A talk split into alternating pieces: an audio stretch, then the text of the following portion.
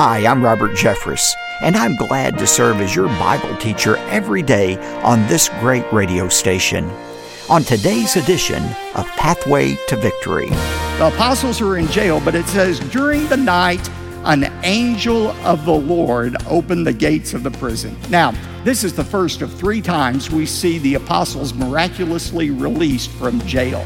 Here, Acts chapter 12, when Peter had a similar experience, and then Acts 16, when uh, Paul and Silas were in the jail in Philippi and were released. Welcome to Pathway to Victory with author and pastor Dr. Robert Jeffress. The church is no stranger to persecution. From the first century until today, millions of Christians have died for their faith. And even now, the intensity is steadily increasing. Today on Pathway to Victory, Dr. Robert Jeffress talks about the persecution taking place all around the world and even in the United States. Now, here's our Bible teacher to introduce today's message. Dr. Jeffress? Thanks, David, and welcome again to Pathway to Victory. You've undoubtedly heard the metaphor of the frog in the kettle. It's a great word picture. When you place a frog in boiling water, he'll hop right out of the pan. But if you place a frog in tepid water and slowly raise the temperature, he won't notice the danger until it's too late. Well, that's the perfect illustration of today's church. Little by little, the temperature is rising in our culture, and unwitting churches ignore the danger signs to their peril. In today's message and in my teaching series called Unstoppable, I'm showing you how to resist these challenging times. In today's message and in my teaching series called Unstoppable Power, I'm showing you how to be aware of the spiritual temperature around you. Along with my teaching series, I've also written a brand new book based on Acts chapters 1 through 12. It's also called Unstoppable Power. And I'm prepared to send a copy to your home when you give a generous gift to the matching challenge that's active right now. My book is the perfect choice for your small group Bible study at church. It'll stimulate great conversation among your friends. Plus, when you give a generous gift today, every dollar you give will have twice the impact because of the Unstoppable Power Matching Challenge. We're inspired by the words of Jesus, who said, In the world you will have tribulation, but take courage, I have overcome the world. Your gift today will provide the fuel needed to help others stand strong in Christ and to unleash God's unstoppable power. More details on this wonderful matching challenge and my book are forthcoming. But right now, let's turn in our Bibles to the New Testament book of Acts. I titled today's message, Church in the Kettle. Turn to Acts chapter 5 as we discover what happens when the church is in the kettle. Acts chapter 5. Now, look at verse 12 of chapter 5. At the hands of the apostles, many signs and wonders were taking place among the people, and they were all of one accord in Solomon's portico. That was a part of the temple area. Verse 14, and all the more believers in the Lord, multitudes of men and women, were constantly added to their number. They even carried the sick out into the streets and laid them on cots and pallets so that when Peter came by, at least his shadow might fall on any one of them. Look what happened, verse 17 of Acts chapter 5. The high priest rose up. Seeing the church growing, the high priest rose up along with all of his associates, that is, the sect of the Sadducees, and they were filled with jealousy and they laid hands on the apostles and put them in a public jail. The apostles are in jail, but it says, during the night, an angel of the Lord opened the gates of the prison. Watch what happens next, beginning in verse 21. Now, when the high priest and his associates came, they called the Sanhedrin together, even all the Senate of the sons of Israel, and sent orders to the prison house for the apostles to be brought to them. But the officers who came did not find the apostles in prison. And they returned and reported back, saying, We found the prison house locked quite securely, and the guards were standing at the doors. But when we had opened up, we found no one inside. They had vanished. They couldn't believe what they saw. And now, verse 25 a man comes running into the room breathlessly and saying, Hey, you know those apostles you were looking for? They're out in front of the temple preaching the word of God. Go arrest them again and bring them here. And so they bring the apostles again to the Sanhedrin and say, We told you to stop preaching in the name of Jesus. And now what are you doing? Quote, You have filled all of Jerusalem with this teaching. And so they tell Peter, they threaten him, You've got to quit doing this. Did Peter call a prayer meeting with the apostles? Oh, what should we do about this? No. He didn't have to think twice. Acts 5:29, Peter and the apostles answered, "We must obey God rather than men." He went on, he doubled down, verse 30. The God of our fathers raised up Jesus, whom you had put to death by hanging him on a cross. He is the one whom God exalted to his right hand as prince and as savior to grant repentance to Israel and forgiveness of sins. And we are witnesses of these things. And so is the Holy Spirit, whom God has given to those who obey him. And what was the response of those Jewish leaders? Look at verse 33. When they heard this, they were cut to the quick and intended to kill the apostles. They hardened themselves against God's word and would have uh, annihilated the apostles right there had it not been for a man who stands up named Gamaliel. Gamaliel stood up and said, Wait just a minute. Before you overreact, and you make a bad situation even worse. I say to you, stay away from these men and let them alone, for if this plan or action is of men, it will be overthrown.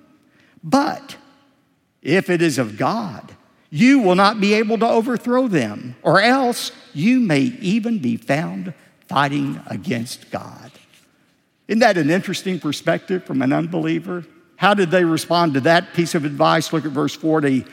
And so the leaders took Gamaliel's advice. And after calling the apostles in, they flogged them and ordered them not to speak in the name of Jesus, and then they released them.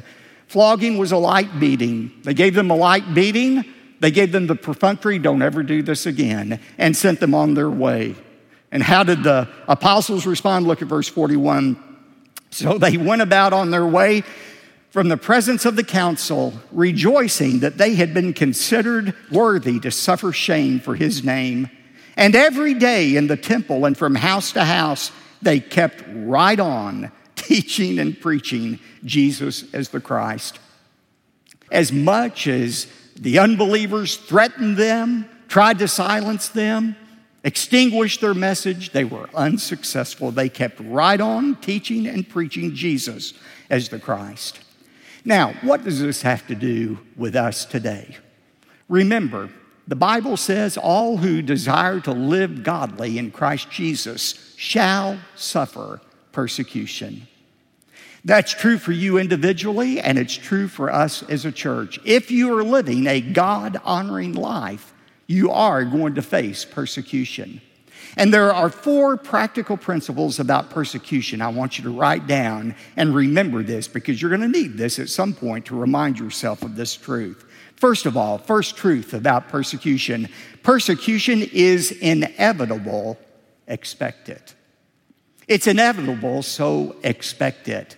Whenever you have an unstoppable force like the church, moving in the opposite direction as an immovable object, like the world value system, you're going to have a fiery collision. You just are. Because the value system of the world, which is under Satan's control, is totally opposite of the value system of God. If you think that's an overstatement, listen to James 4 4. You adulteresses, do you not know that friendship with the world is hostility toward God? Therefore, whoever wishes to be friends of this world makes himself an enemy of God. When the Bible talks about the world, it's talking about the world value system that is temporarily under Satan's control. It's the world system of power that you see manifest in Hollywood, in Washington, D.C., in uh, all parts of the world. It is a value system that is totally antithetical to the plans and the purpose of God. And as the world value system tries to exert dominion over an increasing amount of this world, this world value system under Satan's control will try to extinguish anyone or any group that stands up to oppose it. That's why I say persecution is inevitable. Jesus said it bluntly in John 16 33 In this world, you will have what? Tribulation. But be of good cheer, for I have overcome the world. That's a great promise, but it's a sober reminder. Before Jesus overcame the world, he was first crucified by the world. And if the world hated him, they're going to hate you as well. And that's why, ladies and gentlemen, whenever you take a biblical stance in your personal life, don't be surprised when persecution comes. Whenever you stand for God and His Word, don't be surprised if you receive a demotion or even a firing from your employer, or you're the recipient of a penalty from a school or ridicule by the media. Don't be surprised if you're fined or even imprisoned by the government persecution is inevitable. 1 Peter 4:12, we read it earlier. Beloved, don't be surprised at the fiery ordeal that has come upon you for your testing as though some strange thing were happening to you. Don't be surprised by persecution, it's inevitable. Secondly, persecution is incremental. Understand it. This is so key. It's incremental. That's why you need to understand it. When the apostles first started experiencing persecution, it wasn't being thrown uh, to the lions, it wasn't having their heads chopped off. Remember how it started? First of all, they were admonished by the leaders not to do this anymore. Then they were beaten by the leaders. Then they were imprisoned by the leaders, and only then were they executed by the leaders. That's the way it happens. That's the way it happens in our world as well. Are Christians in America being persecuted right now? Well, not certainly like other Christians around the world are. Not yet. But remember, it's incremental, doesn't happen all at once. Think about Nazi Germany. You know, the Nazis could have never murdered six million Jews immediately. The German people wouldn't have stood for it. No, they had a program by which they marginalized the Jews in society, started teaching that they were lesser human beings, that they were different than the rest of us. And because they're different, it's okay to take away their rights. And once you take away their rights, it's easy to get to a place where you take away their lives as well. It was an incremental persecution against the Jews. And we see the same thing happening in our country to Christians. Christians are marginalized. If you stand for the sanctity of life and for the truth God made people male and female, not male, female, and question mark, if you stand for religious liberty, if you stand for the nation of Israel, you are marginalized as ignorant. And not only that, a hate monger. And you deserve to have your rights taken away. And that leads to the second step of marginalization the taking away of the rights, not of everyone, but of Christians. And we are starting to see that happen right now in our country. Let me give you an example of that. You may have read my op ed at Fox News about this. But there was an organization, and is an organization in Texas, known as Christians Engaged. The purpose of this organization is not to support or oppose individual candidates, but to encourage Christians to pray for leaders, to encourage Christians to vote their biblical convictions about issues like the sanctity of life and religious liberty and the nation of Israel and so forth. Not oppose or support candidates, but encourage people to vote their biblical convictions. They had applied for a tax exempt status from the IRS, 501c3. And they were denied that tax exempt status by the, 50, by the IRS on this basis. The IRS sent a letter that has now become public that told Christians engaged that even though you're not endorsing or opposing specific candidates, when you educate people to be pro life, pro religious liberty, pro Israel, you are in effect telling them to vote Republican. and therefore we are denying your tax exempt status. In fact, if you think I'm making that up or exaggerating, let me tell you what the IRS said, and I'm quoting verbatim quote, Bible teaching is typically affiliated with the Republican Party and candidates, therefore disqualifying the Christians engaged from a tax exempt status. Can you believe that? They're saying not only are we not going to allow you to endorse candidates, I don't think you ought to endorse candidates anyway from the pulpit, but not only are we not going to allow you to do that, we're not going to allow you to advocate for any point of view, pro Israel, pro life, pro religious liberty, that can be identified with not any political party, but with the Republican Party. And we are denying your tax exempt status for that reason. They are expanding what kind of speech is not acceptable in the government's eyes. Now, that's an organization, a parachurch organization, Christians engaged. It's not hard to see at all how the next step for the IRS, and trust me, I know what I'm talking about here that the next stop for the Internal Revenue Service is going to be not all churches, but conservative churches. That although they never break any of the IRS rules, they're going to say if you teach pro life, pro religious liberty, pro Israel, pro traditional marriage, you are no longer tax exempt, and we are going to find the bejeebers out of you. That is not hard to see at all. It is beginning right now. And let me just say this as clearly as I know how to say it. The United States government has absolutely no business in meddling with what a church says, stands for, or believes. The government is to stay out of this pulpit. And I'm telling you today, with God as my witness, the United States government will never intimidate or silence the First Baptist Church of Dallas.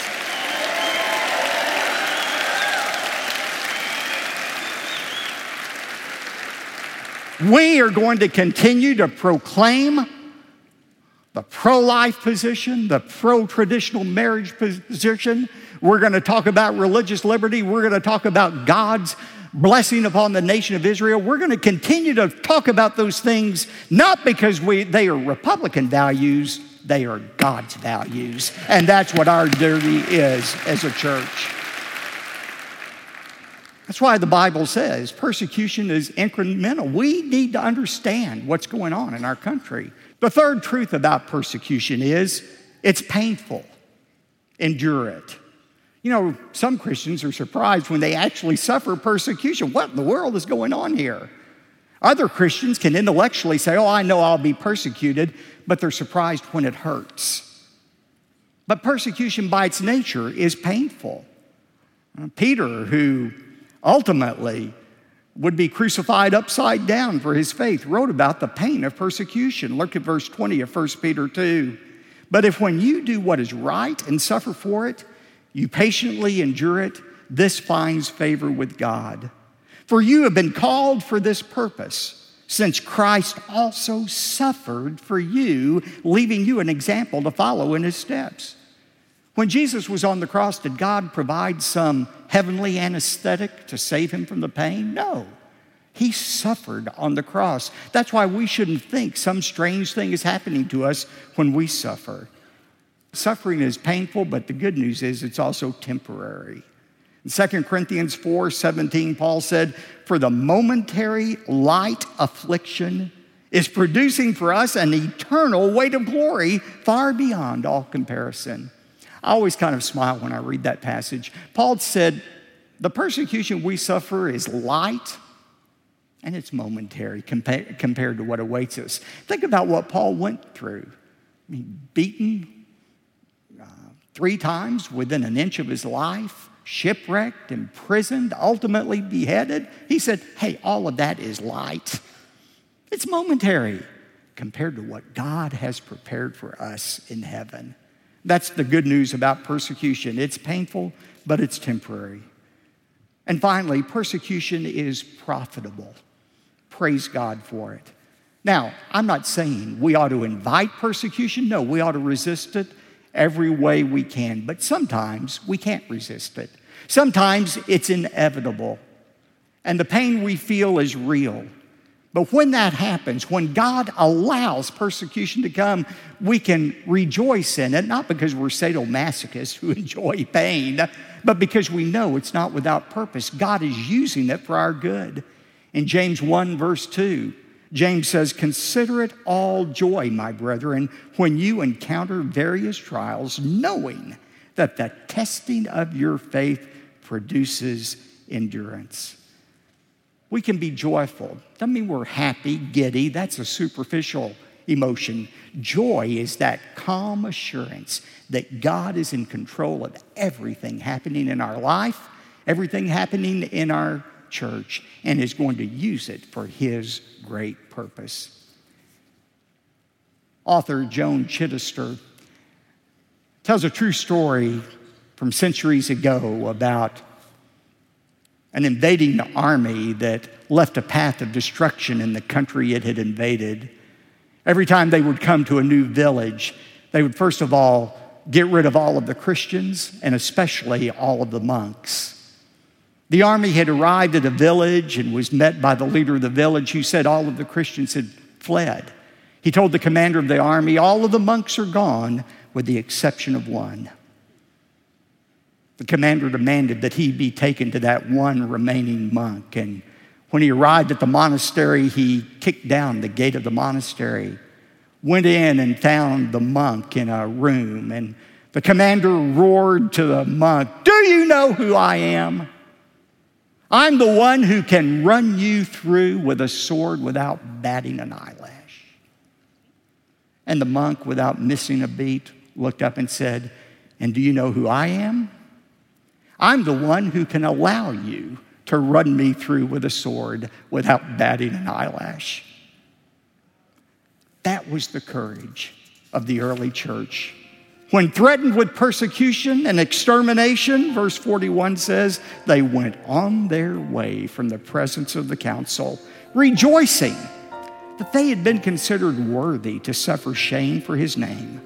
And every day in the temple and from house to house, they kept right on teaching and preaching Jesus as the Christ. They were truly an unstoppable force. May we be as well. We cannot become unstoppable by relying on our own strength. The key to becoming unstoppable is learning to deploy the power of God's Holy Spirit.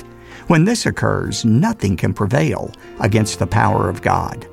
This represents the heart, the very core of my new teaching series, and it's the thrust of my new book titled Unstoppable Power. The first century Christians endured enormous persecution and oppression. They refused to cower in the presence of their critics, and you can as well. These days, we cannot survive without supernatural boldness. So please reach out to Pathway to Victory and request your copy of my brand new book, Unstoppable Power. It'll help you understand how to take your next steps in becoming unstoppable. A copy is yours when you give a generous gift to support the ministry of Pathway to Victory. Remember, your generous gift today serves another important purpose. Your gift will automatically be doubled because of the Unstoppable Power Matching Challenge. Generous friends of this ministry have set aside $500,000 of their personal resources with the sole intention of motivating you to give generously. Every gift counts. At the end of this matching challenge, we're praying that God will supply everything needed so that we can continue to keep you and your family rooted firmly in your faith. And it will empower us to continue introducing the lost and the hurting to Jesus Christ. Please pray about this matching challenge opportunity and give as generously as you can between now and July 4th. Here's David with all the details. Thanks, Dr. Jeffress.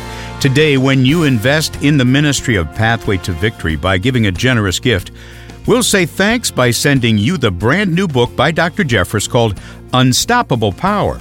Call 866 999 2965 or visit our website at ptv.org.